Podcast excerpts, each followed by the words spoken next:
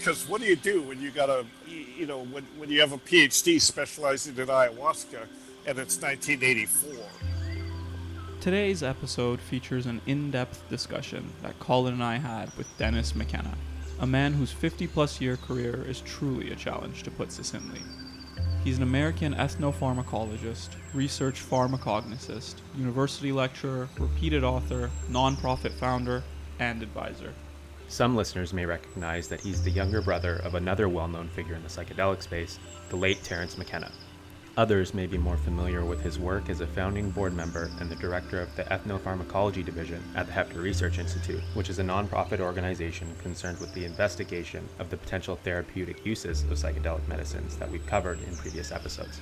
In this episode, we talk about his multifaceted career, touching on everything from mythopoetic psychedelic adventures in Colombia through to his PhD in botanical sciences and thesis about ayahuasca from the University of British Columbia, as well as his subsequent work in the National Institute of Mental Health and the Department of Neurology at Stanford. We talk about how guided ayahuasca trips in the Sacred Valley evolved into the McKenna Academy of Natural Philosophy and discuss both its long-term vision and mission. Afterwards, we probe about his views on the current paradigm around clinical research into psychedelics and their path to market, as well as the broader commercialization of the space. We end the episode with his calls to action on reciprocity with indigenous societies, and Dennis shares some details about the McKenna Academy's first mystery school retreat, which features sound meditation in the Sacred Valley.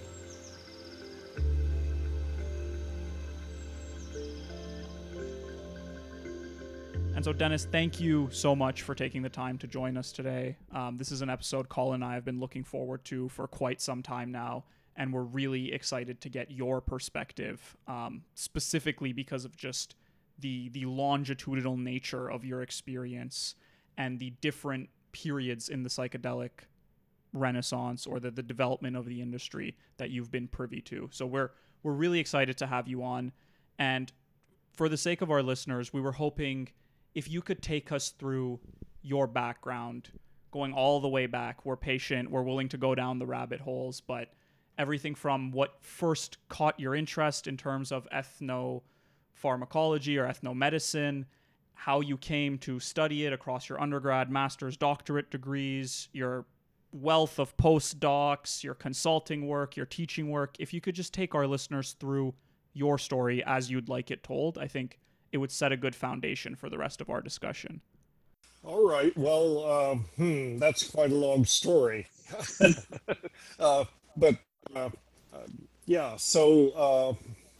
So I, you know, as you know, I'm Terence McKenna's younger brother, and he led me down the primrose path in a lot of ways. He was 4 years older than me, and so, you know, we go way back, literally to you know, our family origins, but.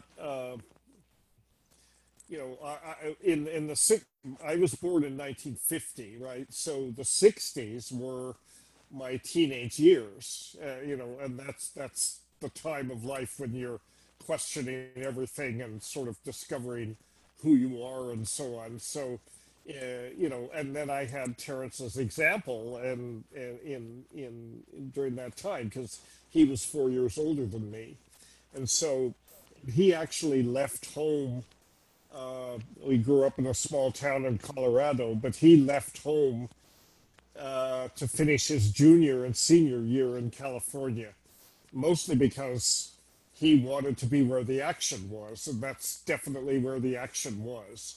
And so, you know, he went there, and after he did his high school, 2 years, one in the Bay Area, another one in Southern California, in Lancaster, California, and then he went to Berkeley, and you know, all of this in sort of quest of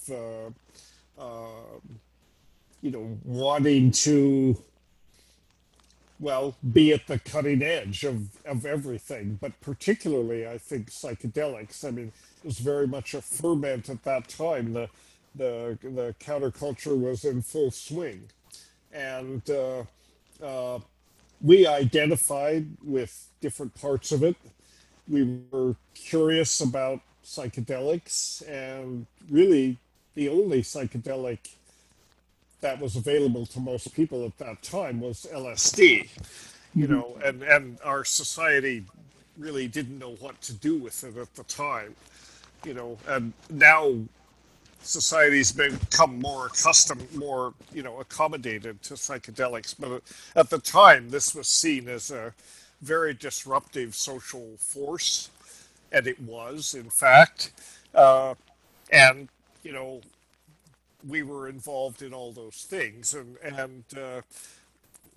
around this time, toward the end of the 60s, you know, I went to Berkeley in 1967, the Summer of Love, to spend the summer with my brother, which was pretty crazy. You know, I don't know whatever possessed my father to let me go, but, you know, he did.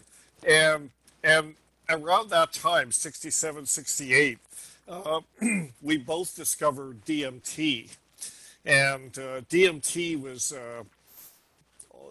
unheard of. You know, it was very, very rare. You heard about it, but very few people actually knew what it was. But Terence was good at working the matrix and was able to get DMT. And that was really more than LSD what focused us on psychedelics, because that seemed like a whole other order of magnitude of just weirdness and strangeness and fascination. And we thought, no, this is more than a psychedelic. This is something different. And so that was really the basis of our fascination with it. And then, you know, toward the end of the 60s, we determined that, well, our experiences of DMT were that it was fascinating and literally mind-blowing, but also unsatisfying in the sense that it was so short, you know, and you could come away from it with very little noetic content. You came away with it with the impression that the most significant, most interesting thing in my life just happened to me. I can barely remember it, and I can't put it in words, you know. So we thought maybe if we could find an orally active form of DMT, it would be prolonged, could spend more time in that place and learn more about it, you know. So that became a motivation. And then we found out about indeed such an orally active form of DMT in a paper that was written by Richard Schultes about the same time, talking about this obscure Witoto drug called ukuhe, which was prepared from virola species. And virola is a tree in the nutmeg family in the Myristicaceae that's used throughout. The sap of virola is full of DMT and 5-methoxy DMT. And a lot of tribes use it as a snuff, you know, but DMT and 5-methoxy DMT are not orally active unless you take them with an MAO inhibitor. And apparently this oral preparation was, you know, we didn't know at that time. We didn't know anything about MAO inhibitors or any of that. Of course, now we know that that's the basis of ayahuasca chemistry, that ayahuasca is a combination of plants, that one of which contains monoamine oxidase inhibitors, the other of which contains DMT. So it's an orally active preparation. But in 1968, 69, this wasn't really understood. So this article by Richard Schultes about this drug called ukuhe came to light somehow, and we, you know, this was like the siren song, you know, we resonated with, said, this has got to be it, right? This has got to be it. So we need to get down there and investigate what this is all about. So we determined to go to South America in 1971. We went down there looking for this ukuhe. and as it was called. And, you know, in our own mythology, you know, that we were essentially creating this for, I mean, not in a conscious way, but just in the fact of living it out. You know, we thought of this as the secret. We were convinced that DMT had some connection to extraterrestrials, that maybe it was extraterrestrial itself, and, you know, that this was a way to connect with that realm. And so, you know, so we went in search of the secret, you know, and our trip to La Chorrera has been, you know, is a kind of mythopoetic tale. And we went looking for the secret to this place called La Chorrera. Why did we go to La Chorrera? Well, that's where, that was the ancestral home of the Witoto. And that's why we decided to go there. And when we got there, it turns out that, well, we had met an anthropologist on the way in at another village who was working with the Witoto. And he was quite alarmed that we had showed up. You know, there's no way to send a text or an email. You just, these completely crazy looking hippie people with beads and beards and, you know, all that show up. You know, in the village one day, we were far more colorful than the Witoto. And this guy was like appalled, you know, and he was particularly appalled when we told him that we were there to find ukuhe, you know, and he said, you know, you can't, you know, this is like the most secret part of their shamanism. You can't just march into this village and start talking about this. They'll kill you, you know. Well, he was exaggerating a little bit, I think, but we said, okay, yeah, we understand. We'll be cool, Doc. You know, we'll go easy.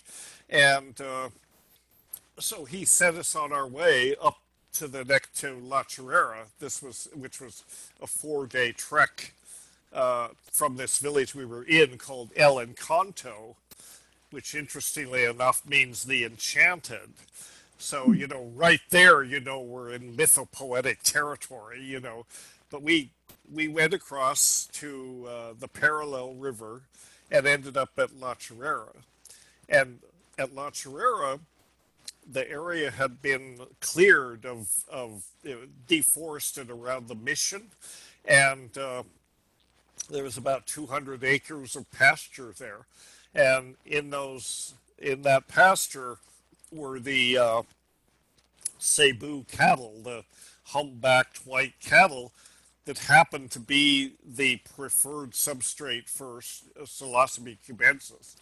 And it was the rainy season, so the mushrooms were everywhere in the pasture.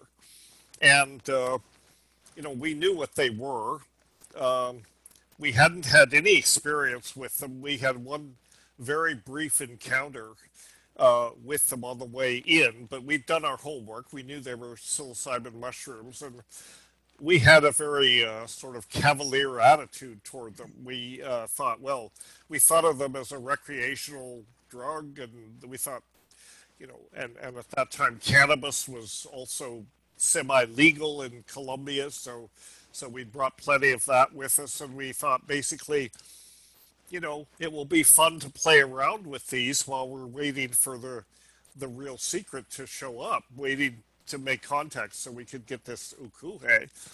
And then we started eating a lot of mushrooms, way too many mushrooms, on a daily basis, and actually substituting it for a good part of our diet because there wasn't a whole lot else to eat, you know. And so we were in this kind of semi-psychedelicized state all the time, and the mushrooms quickly made it clear that they were the real secret, you know, and the ukuhe kind of got forgotten and all that. It didn't really get forgotten, but it took a long years actually to actually get samples that we could analyze. So the mushrooms became the soup du jour in some ways. You know, we were consuming them and we were getting a lot of downloads from these experiences, which were, you know, getting most peculiar in terms of the idea complexes they were sharing with us. And, you know, I don't really want to go into the details of all that, but you can read about it in my book, you know, or True Hallucinations, or my brother's book, or The Brotherhood of the Screaming Abyss. But we had that encounter, and that was really a transforming point in our lives, in the sense that, you know, I mean, I was only 20 when we went there. Terence was only 24. But in a certain sense, I think of our lives as happening pre-La Chorrera and post-La Chorrera. You know, everything that's happened since has been has been lived in the shadow of the experiences at La Chorrera, which were quite transformative, quite bizarre, and, you know, I'm still processing them, I suppose you could say. But that happened, and then we came back, and we had kind of a split. Terence and me had a split in terms of our perspective of what had happened. Not a fight or anything, but just a disagreement or a different view. And he was he said, well, what has happened to us cannot possibly be explained by science. There is no scientific no scientific theory that could account for what happened to us. It was beyond science. And I was like, well, wait a minute, let's not be too hasty here. First of all, we're not scientists. You know, we may have deluded ourselves that we were scientists, but in the end, we really weren't scientists. So I came back and I said, we got to learn how to do science before we can dismiss science, you know. And Terence was like, well, it's all a waste of time, you know. So he went in the pathway of being like the metaphysician. And I came back determined to get some science under my belt, basically, learn how to do science. So I went back to school. I was like a junior in undergraduate at that time. I went back to school. I changed my curriculum toward ethnobotany and chemistry and botany and all that. I'd been studying comparative religions primarily before then. And I changed my academic career toward more nuts and bolts kind of biology, life sciences, and that sort of thing, because of the experiences that have happened to us, and which we had a really biological explanation for, which turned out to be complete bunk. But anyway, that was the platform they were operating from. So in 10 years later, in 1981, I went back to the Amazon, to Peru, this time as a graduate student. And my project was to conduct a comparative study of ayahuasca, which, you know, we'd learned about in the meantime, and ukuhe. And because different botanical sources, but both orally active tryptamine-based psychedelics or hallucinogens. So that's became what my thesis was about. And I ended up doing that at the University of British Columbia. I got my degree, published a couple papers, and then I started a series of endless postdocs.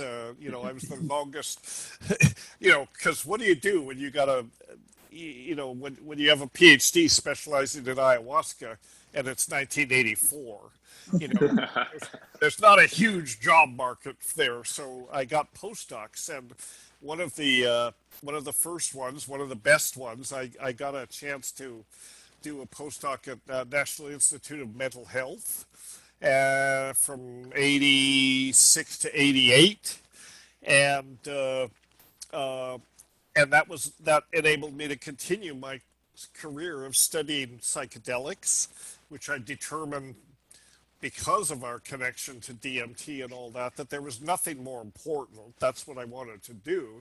So I had that opportunity. I was there 2 years, kind of a departure from my interest in natural psychedelics. It was completely all about neuroscience. And you know, I was studying, I was mapping the distribution of the 5-HT2A receptors in rats' brains. You know, and I had, the lab I was in had technology called autoradiography that let you do that. So I spent a couple of years there. Then I went to Stanford for a couple of years and continued that work. I did some work on MDMA there. All of this in vitro, none of it clinical, but I learned a lot about receptor binding, because that's receptor binding technologies, because that's what we were, that's what the labs did. And so at the end of my second postdoc at Stanford, which was about 1990, my supervisor, Steve Perutka, Dr. Perutka, said, well, you know, I'm going to go work for Genentech, and you're not coming, and you probably should think about getting a job, a real job. So about that same time, I was contacted by the people that were starting Shaman Pharmaceuticals, which was a startup company in Northern California.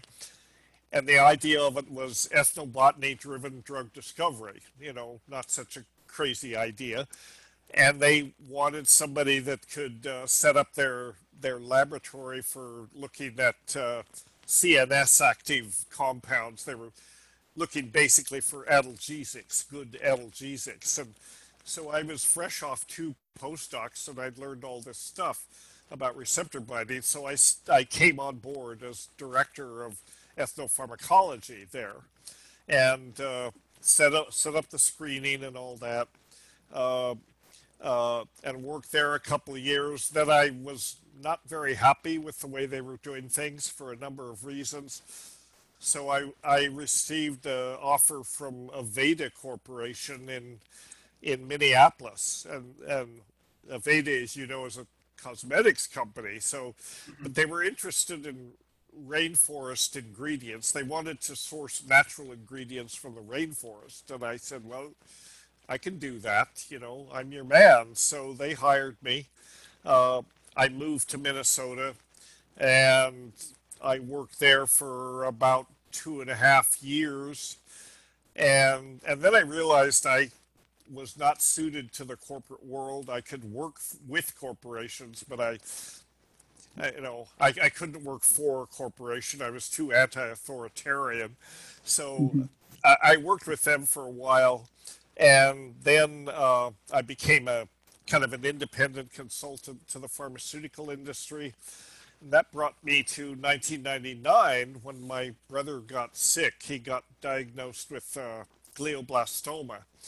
And so basically I dropped everything for that year and just devoted my time to being with him and trying to see if there was any way out, any cure. I mean, I was the scientist of the family, so I was the one pouring through the papers and going on PubMed and trying to see what the state of the art was.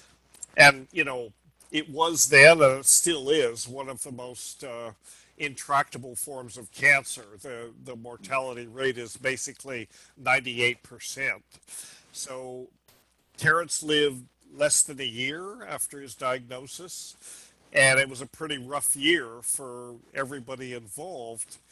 And after that, when he died, well, I'd been supporting myself as a consultant. So, you know, when you're a consultant and you're not hustling the next job, they disappear.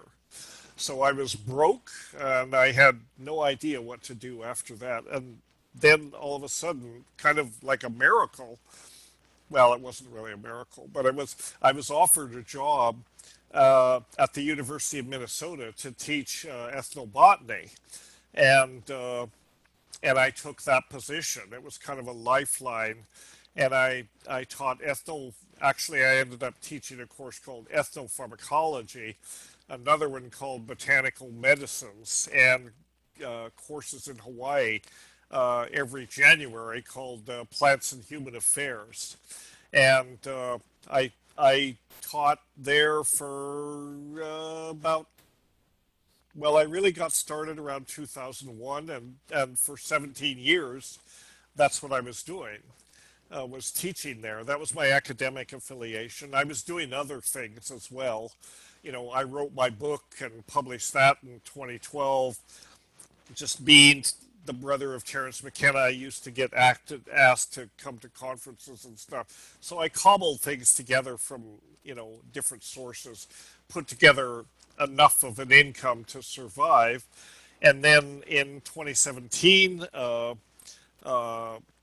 you know, I kind of got tired of making $18,000 a year, and I thought maybe I could do better than that. So I left the university and I did other things, and you know, for the next couple years. And then I did a lot of conferences and started doing retreats, ayahuasca retreats in South America. And that became a good part of my income. And then in 2019, my wife and I decided that we better come back to Canada, because I'd done my PhD at UBC, met her there. And so it wasn't too hard to move up here and become a permanent resident. And that's where I'm at now. And so I live in British Columbia and kind of watch the train wreck going on down in the States with dismay and amusement, but mostly dismay, and feel like, you know, we got out just in time. And, yeah, pretty good exit path, I'd say. Yeah, and so here we are. I think versions of this story exist on a variety of different platforms, but I think it's always best when you let the speaker tell their own story. And this is sort of where I go against that. And there's a few things I thought were exciting that I wanted to pick at a little bit, or like pull out of your story before we dive into what you're focusing on now.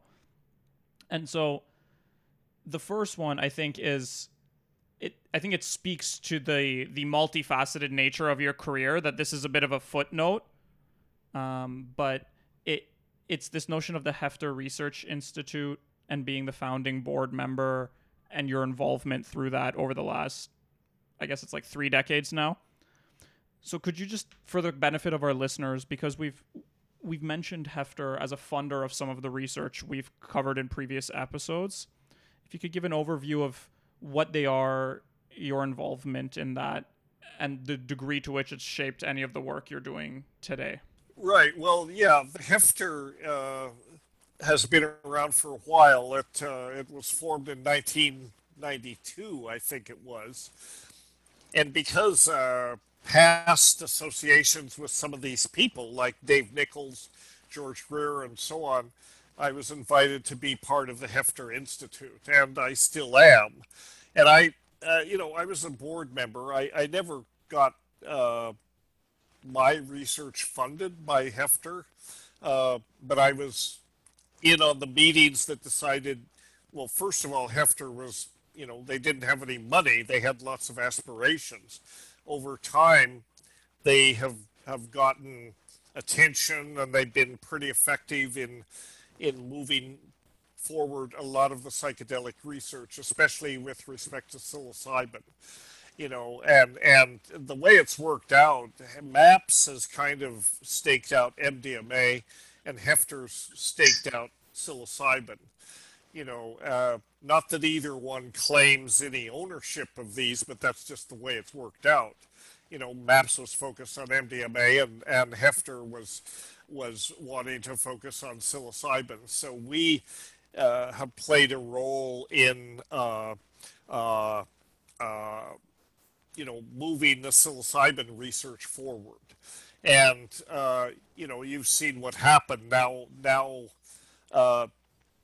you know, I'm proud of that, because a lot of the work that Heffter funded or partly funded has really helped put the foundations under psilocybin research, so that now it's respectable, and we're seeing all the therapeutic applications that it has, The corporate world is involved. There's a lot of investment and all that.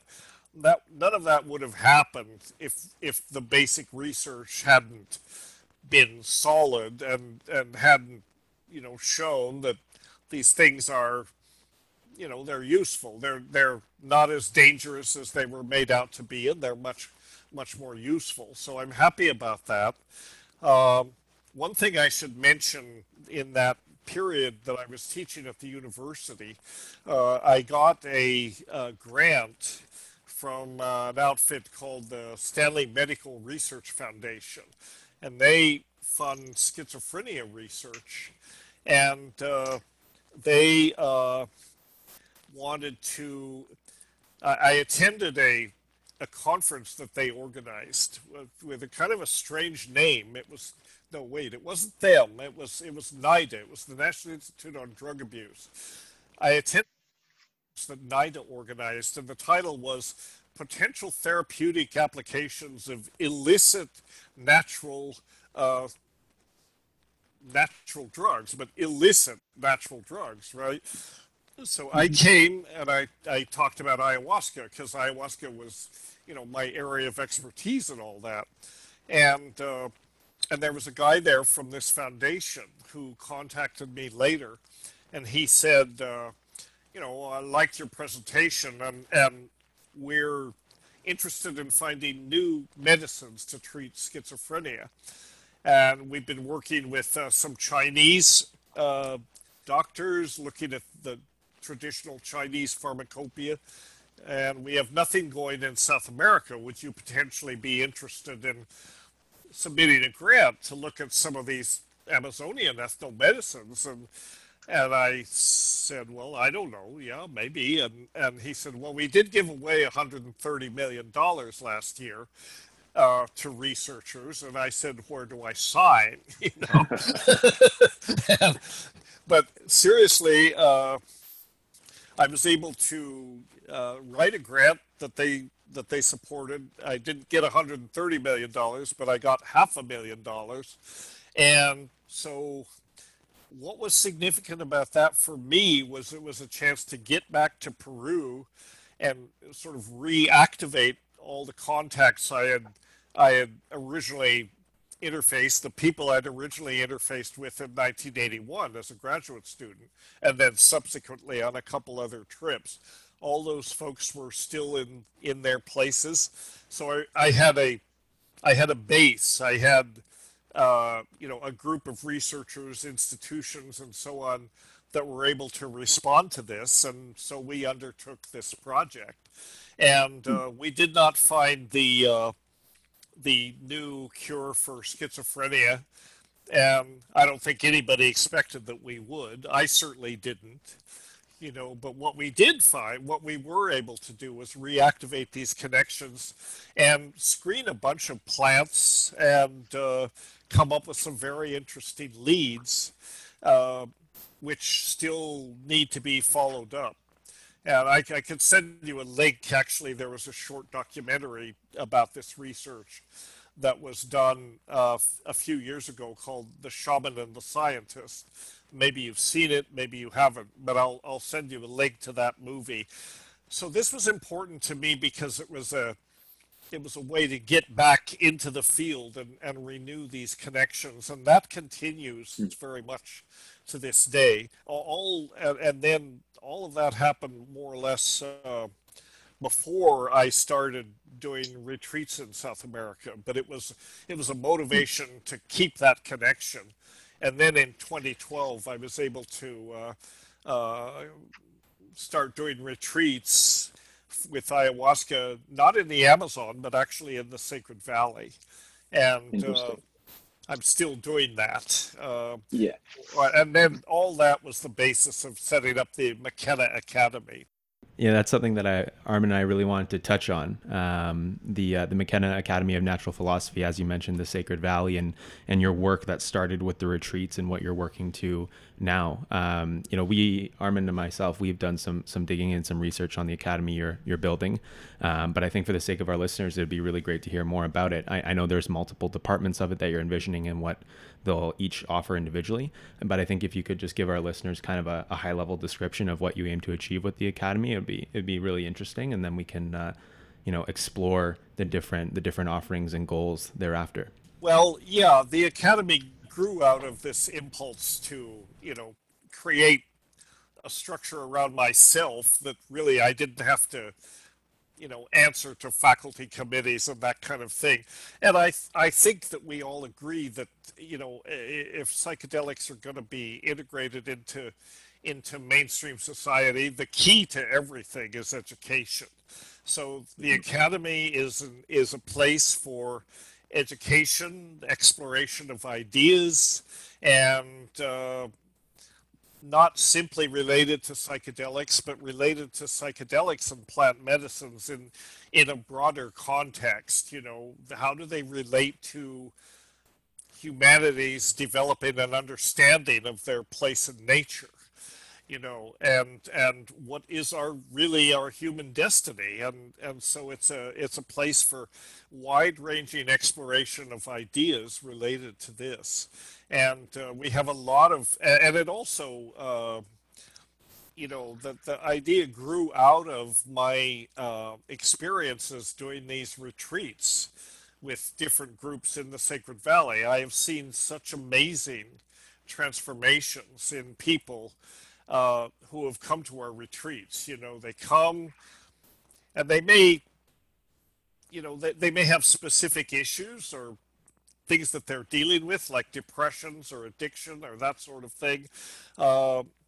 And it's often very helpful to them. We're not claiming that we can cure any of these things. Our retreats are all about psychospiritual development. But people within their own hearts and in their own experiences often get a lesson from those sessions, and they go back and it changes their lives, in very good ways. So we wanted to expand on that, and my own feeling is that psychedelics are really important for all their therapeutic effects, therapeutic potential. I'm very happy to see that being recognized now, and but in a larger context, psychedelics are basically tools for understanding consciousness, and understanding the mind, and understanding our relationship to nature.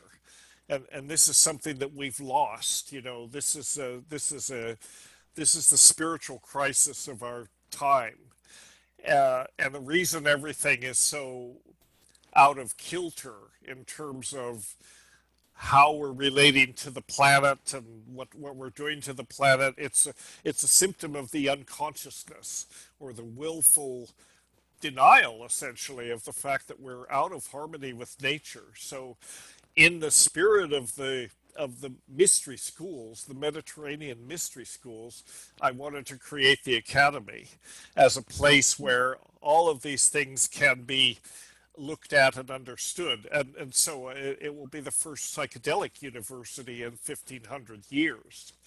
And I sometimes say it's the first university where not all the faculty members are human, And so we're there, and the plant teachers are catalysts to open people's minds. And I've seen so many instances where people, who may not really even think about their relationship to nature or history or this particular cultural and planetary nexus that we find ourselves in, they come and have these experiences and their eyes are opened, and they go back with a determination to change their lives and change what they can about it. And when you do that with I mean, anyone can benefit from it, but some people actually have the ability to, you know, go back and make changes. I mean, because of their position in business or finance or government or education, they're influential people. Those are the people that need to have this experience and wake up, this experience of waking up, you know. And like that said, I don't want to give the impression that, you know, I mean, the Academy is not a cult, you know. I mean, it's more like an anti-cult in the right. sense that the mission is to teach people how to think, not help people learn how to think, not tell them what to think. And they can figure it out. You know, these are smart people, but that's the idea. And that's why we want to keep it loose in terms of, you know, the scope of ideas that we can talk about. And what we want to do is, you know, propagate this message about symbiosis with the rest of nature, coevolution, with the plant teachers as a catalyst for waking us up. And that's really the mission that we're trying to do. So I'm really happy we managed to get the time to talk through the McKenna Academy, because it's something that the message really resonated with me. And for our listeners' benefit, I'm going to put the link to the website in our show notes, and you can go take a look.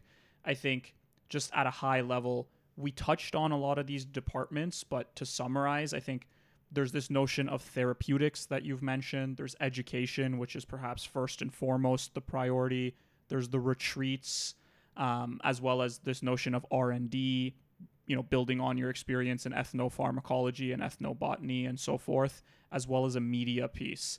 But I think, and this is going back, so perhaps it's changed in the last 2 years, but I was listening to an interview you did with Joe Rogan, and in that conversation, you brought up this notion. And I think you related it to the Academy, or at least your aspirations with what you wanted the Academy to be back then. And you mentioned that one of the things you wanted to create was a system or situation that brings specialists together, like across disciplines or even within a discipline.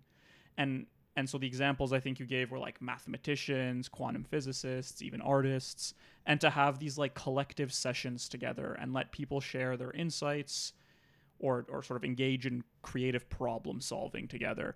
And so stepping back, like when I look through the 5 pillars or the 5 departments of the Academy, this isn't one that's like explicitly obvious to me. And I'm wondering that notion, and perhaps more broadly, this notion that like psychedelics can be used for more than like medicine, but rather for perhaps like the betterment of the well, or for creative problem solving, or for just these other notions. Like, could you talk a bit about your feelings around our current paradigm recently being focused on medicine and mental health rather than perhaps some more of these like creative explorations?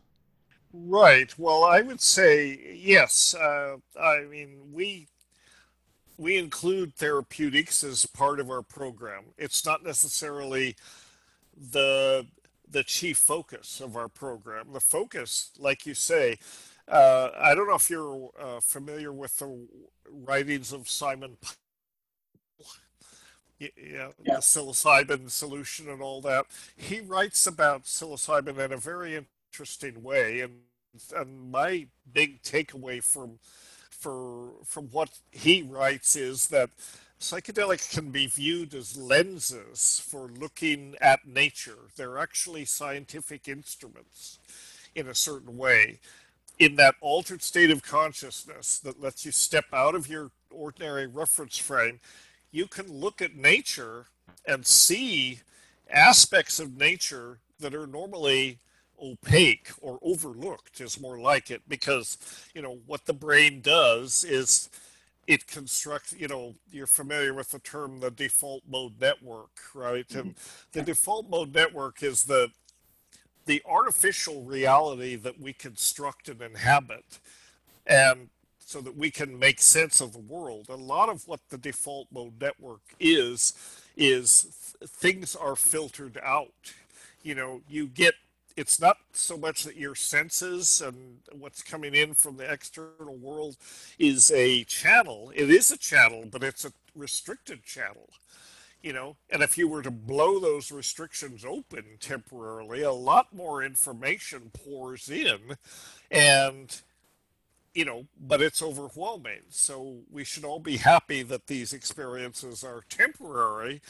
But while we're having the experiences, we can learn from them, knowing that the default mode network will reassert itself. It will come back to equilibrium. I think it's very much like rebooting your computer. But you will take from the experience what you learned in that altered state, and you can, that can help to integrate and inform your worldview afterwards, you know. And so in that sense, these psychedelics are learning tools because they pluck you out of your habitual, you know, reality hallucination, I sometimes call it. All of that is demolished temporarily, and you can look at things from a fresh perspective. And that's where real learning, real insight can come from. And that's why I think these psychedelics can be useful for people in different disciplines. I mean, we've already seen this in molecular biology, for example. You know, Carey Mullis won the Nobel Prize because he's very open. His insights about that led to the discovery of the PCR reaction, for which he won the Nobel Prize. It was all about LSD, let him get down among the molecules. That's how he expressed it. So they're tremendous learning tools in that respect. And, you know, and at the same time, that's at the root of the therapeutic modalities as well, that they let you step out of your reference frame and look at your existential situation from a fresh perspective. And if you have addiction or PTSD or, you know, intractable depression, all of these things that they're used for, just the ability to step away from that a little bit. You're not so involved in it. You can look more objectively, and that leads to insights, and that leads to resolution. So the therapeutic aspect of psychedelics is also related to this ability to disrupt the default mode network, because, you know, destructive behaviors like addiction is, you know, you've constructed a default mode network that is not supportive, that is harmful, you know, it's self-destructive. So if you can just blow that away, build it up from the ground up, create a new one, and it's literally, I think, I don't know on the neurophysiological level, but on the experiential level, it is like rebooting your computer, you know. And when you reboot your computer, if you're having trouble, you know, it works better after it reestablishes itself. You've gotten rid of some kludge in the system, and I think psychedelics are exactly like that. And then, you know, there's more to it, because the, you know, the neuroscience now supports the fact that psychedelics foster the creation of new connections, very much, you know, allow, you know, new connections to be made during the experience, and some of those persist beyond the experience. So you actually can rewire the brain. And a few years ago, this was unheard of. This wasn't even imagined, because we assumed that the brain couldn't change, that there were no such thing as new neurons. You were born with what you had and gradually lost them over time. Well, we now know that that's completely incorrect, you know, and psychedelics can actually initiate the formation of new connections and even new neurons. So they're, you know, I mean, that's tremendously important, I think. I'm happy we got the chance to go through that. And I think it serves as a perfect segue to a bit of a zoom out onto the state of the industry more broadly. I think part of what this discussion raises is the tension between an access paradigm that depends on, you know, FDA approval, clinical trials, and going through the sort of, call it the traditional pharmaceutical path, as versus the type of access that's necessary for the products to be used in this, like, as a tool of science way that you're describing. And so I think the question this raises for me, and the question I'd like your opinion on specifically, is how you feel about the current policy paradigm and perhaps, you know, the work that's being done by, like, MAPS on PTSD, organizations like Compass on treatment-resistant depression. Like, do you think that is sufficient in terms of sort of sparking policy change around these substances? Or do you think there is still something beyond medicinal access that merits exploration? Yeah, I don't think it's sufficient. I think it's necessary for this to happen. I think, you know, because we respect science as a culture, and science is a kind of religion itself, you know. And so if you can show that psychedelics have therapeutic applications within the context of science, you will find receptive ears to that notion, where otherwise you may not. You know, if you can say, look, these things can be used to treat addictions, they can be used to treat intractable depression or OCD or whatever it might be, these can really help people, these are effective medicines, then a lot of people will say, oh, well, I never thought of it that way, you know. And it's an easier message to get across than these will open up the exploration of consciousness. You know, that's too woo-woo for a lot of people. That sounds like, you know, and they're not as receptive to that idea. But that is, in fact, what's happening. And then as they have their experiences, I think then they will, especially if you know, I've often said, you know, that faith is not required to take a psychedelic. Faith is actually an impediment. What's required is courage.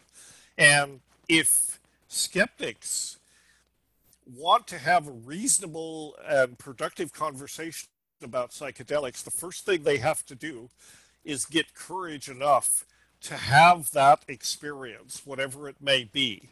You know, trust themselves enough to smoke the pipe or drink the brew or whatever it is, eat the mushrooms, have the experience.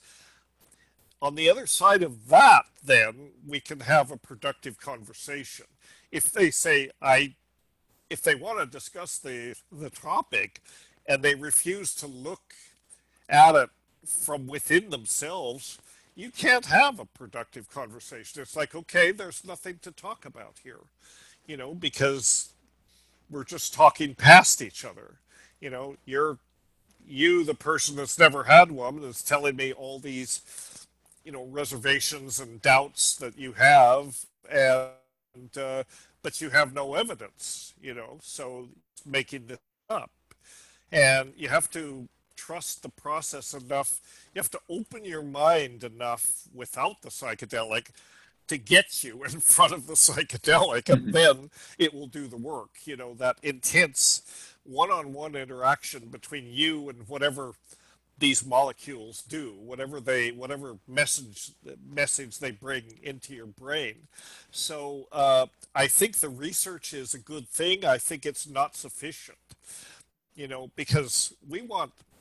The thing that concerns me about the research is that it will be developed under these strict clinical protocols, you know, the pharmaceutical industry, the regulatory agencies and all that will determine who gets access to psychedelics. And I think that everyone should have access to them if they choose to.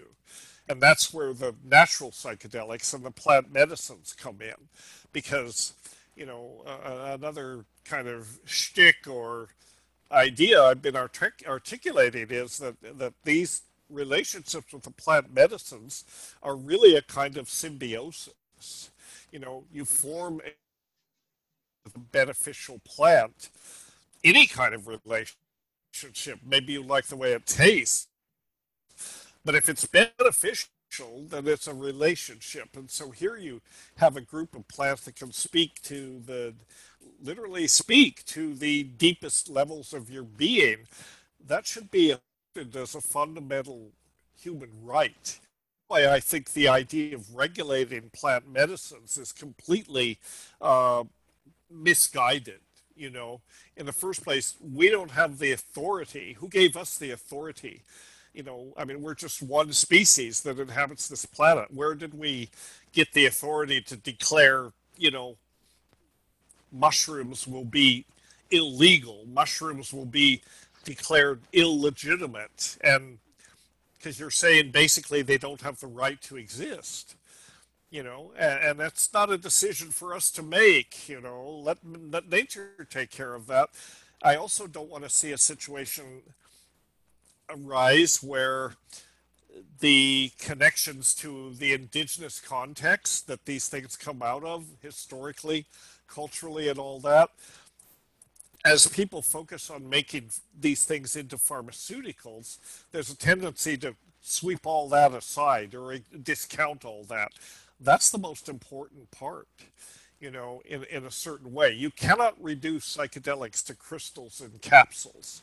You know, you've got to acknowledge that there's a connection, there's a cultural and historic and even coevolutionary, I would say, connection to these things. So I don't want to see a situation arise where, you know, clinical psychedelic therapies are available to some people, those who can afford it, and, you know, where that insurance will pay for, and some poor schmuck over here who wants to go out and pick some mushrooms, they should have the right to do that. That should not be something that puts them in jail.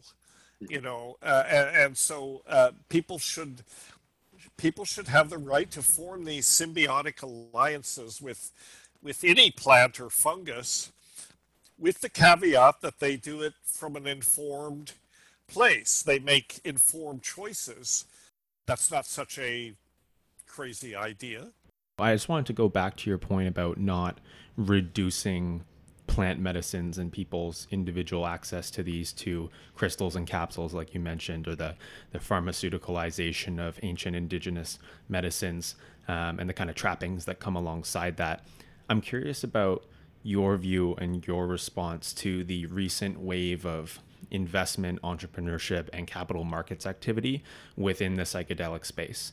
You know, Canada's previous legalization of cannabis has opened up financial markets to allow for psychedelic stocks, or shroom stocks as some people call them, to come into the mainstream and start to raise capital and kind of push an inherently capital markets focused angle onto psychedelics. Now, it's not my space to say which company is actually doing valuable work or which is increasing access, but I'm curious about what your reaction is to this wave of investment and entrepreneurial interest within the space, especially within Canada and the exchanges that we have here. Right. Well, again, I think this is probably inevitable. You know, as the research gets known and as the therapeutic potential of these things becomes more widely accepted. We live in a capitalist society, like it or not, so inevitably capitalists are going to see this as an investment opportunity, and indeed it is. I'm not against that, but I think that they maybe more than anybody else needs to make the commitment to educate themselves about psychedelics on a personal level. you know, to try and introduce a moral compass, make them aware of the moral aspects of this, and commit to reciprocity. You know, okay, you're going to take a sacred drug that's been under the stewardship of an indigenous society for thousands of years, going to take it into the clinic, going to corporatize it, patent it, open clinics, make buckets of money. How about giving something back to the people that were the stewards of this knowledge, you know, and make some effort to, not necessarily money, you know, I mean, money is one kind, but there are other kind of benefits, you know, commit to habitat preservation, commit to, you know, making sure that the culture remains sustainable, different aspects of reciprocity.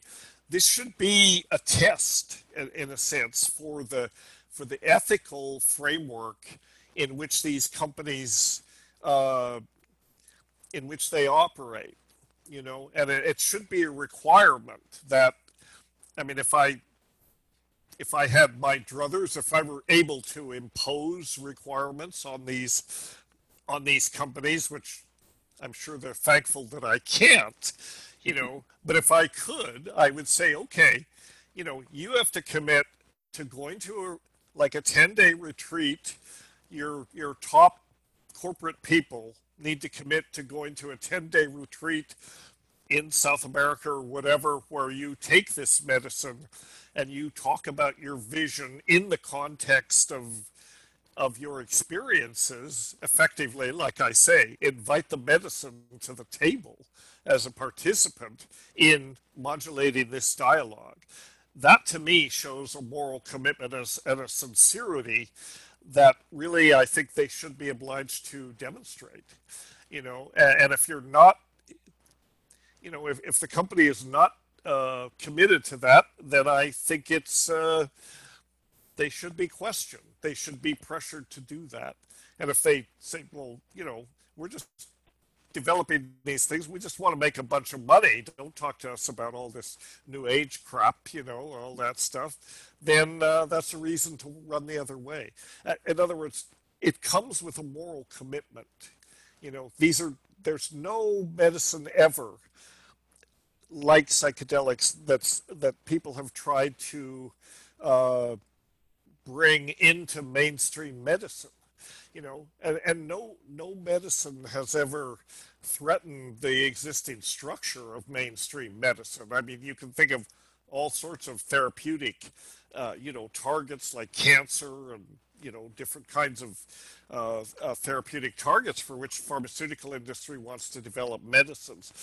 You can't use these medicines in the biomedical context without completely transforming the way that mental health care is delivered, you know, and you're talking about the insurance, the revenue model, all of those things have got to be changed if you're going to use these medicines in a way that is truly therapeutic, that benefits people. And you can't leave behind the people that, you know, that have been looking after this and caring for this for so long. You know, psychedelics are at the very deepest core of what makes us human, you know, and we have to acknowledge that, and we have to create opportunities for reciprocity, however that might look. You know, I think you're very uniquely equipped to answer that question. And I completely agree with you in terms of the commitments that companies and entrepreneurs and prospective entrepreneurs who might be listening to this podcast need to make before they venture into this space. And so I really appreciate that. Yeah. Yeah. And again, so that's a big area where the McKenna Academy can really help. You know, we want to be at the center of this. We want to be, I guess the center is not the right word. We want to be the bridge between corporate science and clinical science and all that, and traditional practices, and you know, bring people from all the stakeholders, bring them together in a way that they can exchange ideas and more importantly, share experiences.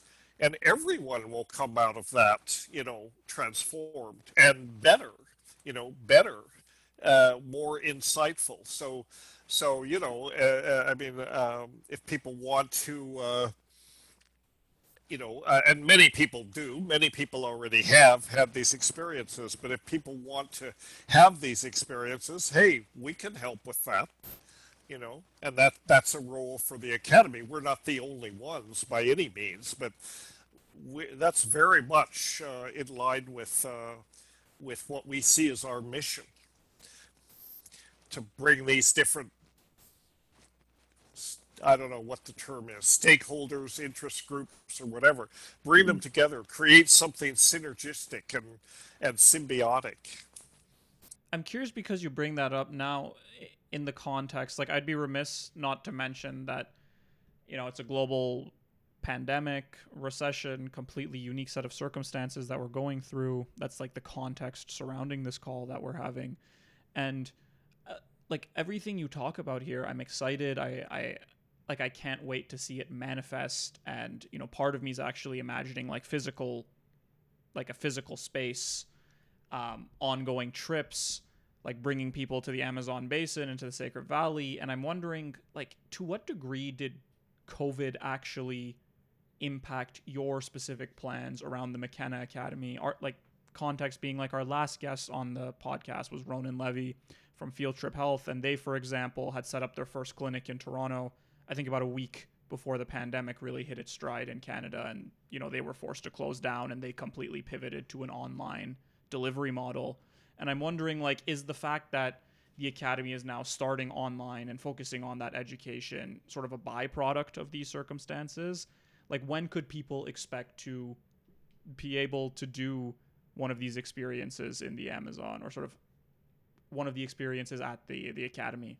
I mean, as soon as possible. But yeah, you're right. The pandemic has really upended a lot of these plans. People are not doing conferences much, not doing retreats, you know, the whole ayahuasca tourism infrastructure in South America is pretty well shut down. I'm not sure this is a bad thing, you know, because there was a need to take a breather and kind of reassess what's going on. Fortunately, the Academy has always had, you know, doing things on the web, doing virtual things, has always been part of the program, has been to develop a strong virtual presence. You know, again, the website as a educational platform for delivery of information. And now we've just been, you know, we've been forced to focus on that. And we have virtual conferences and different podcast series and all sorts of things in the works, you know, in collaboration often with other groups like MAPS and so on. So we're just focusing on that right now, what we can do online, keeping our fingers crossed and hoping eventually then, you know, and what's crazy about this virus is nobody can really predict. You know, I can't say that by January 2021, we'll be doing retreats again in South America. I just can't say that. It's looking less and less likely, you know, largely because of the failure of leadership in the States. And now the States has essentially become a petri plate to reinfect the whole world. So when are we going to get over that? It's very hard to say. In the meantime, we do what we can with virtual events. And it is a long-term hope and goal of ours that we will be able to, get a physical location in the Sacred Valley, which is the place we've been working with all along since 2012. And we thought everything was going great. The woman that owns it, that founded it in 1995, she wants to sell it. Her son has come into the picture and managed it. We were having conversations about how can we, work out a deal, you know, assuming we could find investors. And I think we could. It's not a huge amount of money compared to, say, funding one of these startup companies. It's not a large amount of money. It's significant, but you know, it's not $180 million. It's more like $8 million, which is fairly modest. And then we would have the platform that would continue to be the physical location, but we'd still do all the things on the web that we intend to do. Well, now, of course, the situation has changed. I don't know if you know this place we're talking about. You probably have. And it looks like the acquisition of Willka T'ika is not going to be happening right away. But the conversations we are having with Terry is now, let's think about maybe some sort of a partnership where, you know, we could form a real estate trust or an investment group that would acquire part of the, you know, that would invest in the tangible asset, the physical property, and the business model, work in partnership with Terry and his mom for the next couple of years, with the idea that eventually in that time frame we'd be able to buy them out, you know, in increments, in stages. And this is where you know, I'm not a businessman, so I'm not a very good person to talk to about how you do this, but you know, we have very good business people and who do know, and many of the folks we're talking to have a lot of experience in business. There's a way to do it, you know, and so that's what I'm hoping, is that we can, in 2021, we can start to do retreats there, and we can start to manifest this partnership, you know. Yeah, definitely a good way to bridge the kind of the bookends of whatever the pandemic starts to shape up as, and the beginnings of the physical location. Probably an ideal bridge, honestly. Yeah. I mean, we have the physical location. We have access to it, but we have to work around their programs. You know, we don't have any say in what goes on there. And a lot of what goes on there has nothing to do with psychedelics. It was originally a yoga retreat. So we have to fit our programs in and around everything that they do. But that's worked out so far. We did a wonderful retreat in November with them, our first mystery school retreat. You know, again, we're trying to kind of move away from the traditional ayahuasca retreat format. I mean, we do that, but this retreat was different, and it involved, it was a sound therapy retreat in conjunction with psychedelics, with ayahuasca and mushrooms. It was a pretty amazing experience. I'll send you a link from the blog on Willka T'ika. You can look at it. But people were blown away, and I was blown away, you know, by how successful it was. It's interesting. And was this like indigenous music, like live music, or was this something more akin to, like, I'm thinking there's a company, Wave Paths, that uses music as a psychedelic therapy. I think the founder used to be a researcher at Imperial College. No, it wasn't indigenous music. It was done with a very close friend of mine, Alexandre Tanu. Yeah, it was not traditional indigenous music. It was very much using these atonal technologies, which can, you know, using singing bowls and other kinds of things. This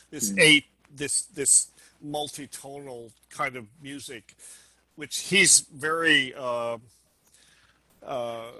experienced in you know, it's the perfect way in some ways to a perfect vessel, I guess you could say, in which you can put a psychedelic experience, you know. I mean, music is usually a part of it. Obviously, like in the Johns Hopkins protocols and all these clinical protocols, there's always a playlist, you know.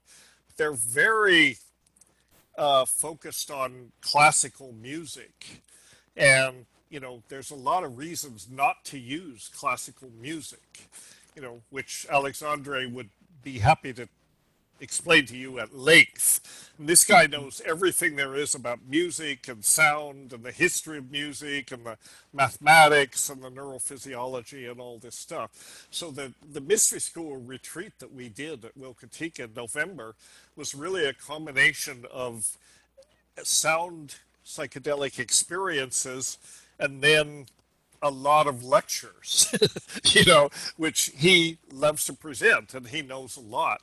So it was really quite an interesting experience, and the people that came really felt they got a great deal out of it, you know. So so that's an example of something that we wanted to do that's not traditional. Exactly, and not entirely clinical. I mean, it doesn't even pretend to be clinical, but it's a new model that we're trying to create. That's sort of true to the notion of the idea of a mystery school. That's what the academy is. And what's the mystery? The mystery is anything we want, you know, anything that's of interest that we want to explore, that we think that people will resonate with, and sometimes literally. Ennis, I can't think of a better way to end it.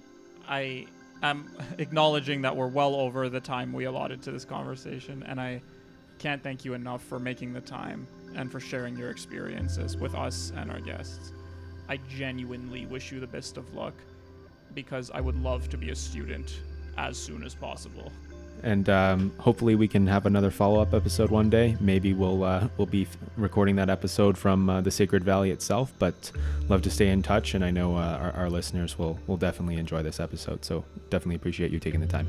I would love that. I would love that. Okay. All right. Sounds good. Thanks, Dennis. Have a great day. Bye-bye.